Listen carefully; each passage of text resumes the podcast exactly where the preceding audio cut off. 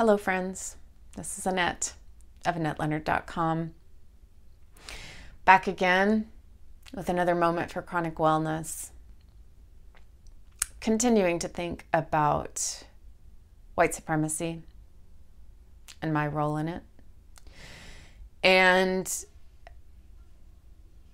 you have perhaps heard me say before that systems of injustice do not get dismantled by those who are disenfranchised. Women did not get the right to vote because women suddenly got powerful. They got the right to vote because enough men, enough husbands and brothers and fathers and sons finally said, hey, these women deserve the right to vote.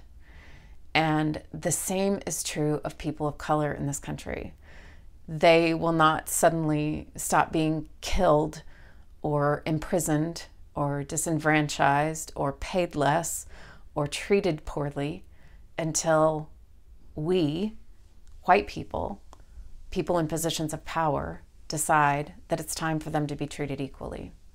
And part of what has to shift around that is our dialogue, is fluency around race those of us who are white oftentimes think that we are unraced because we tend to think of race as something that other people have. And I am fully aware that race is a construct.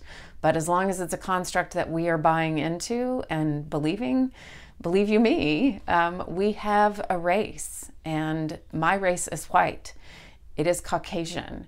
And um, it's it is often only in seeing other races that we think there is race, right?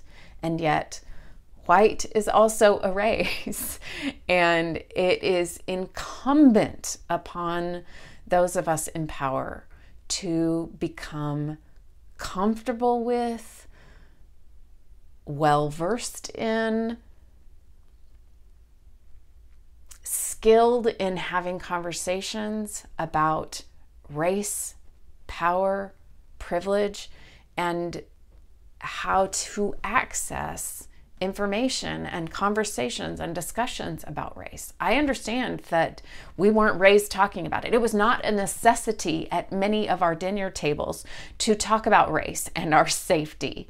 And that is a luxury, folks. That fact that we are not comfortable talking about race is privilege.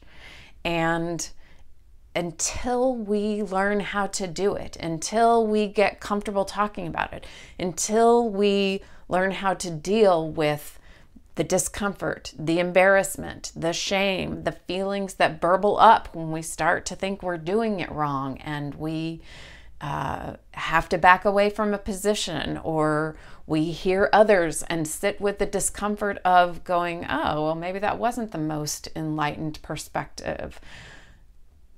We can't move forward on this.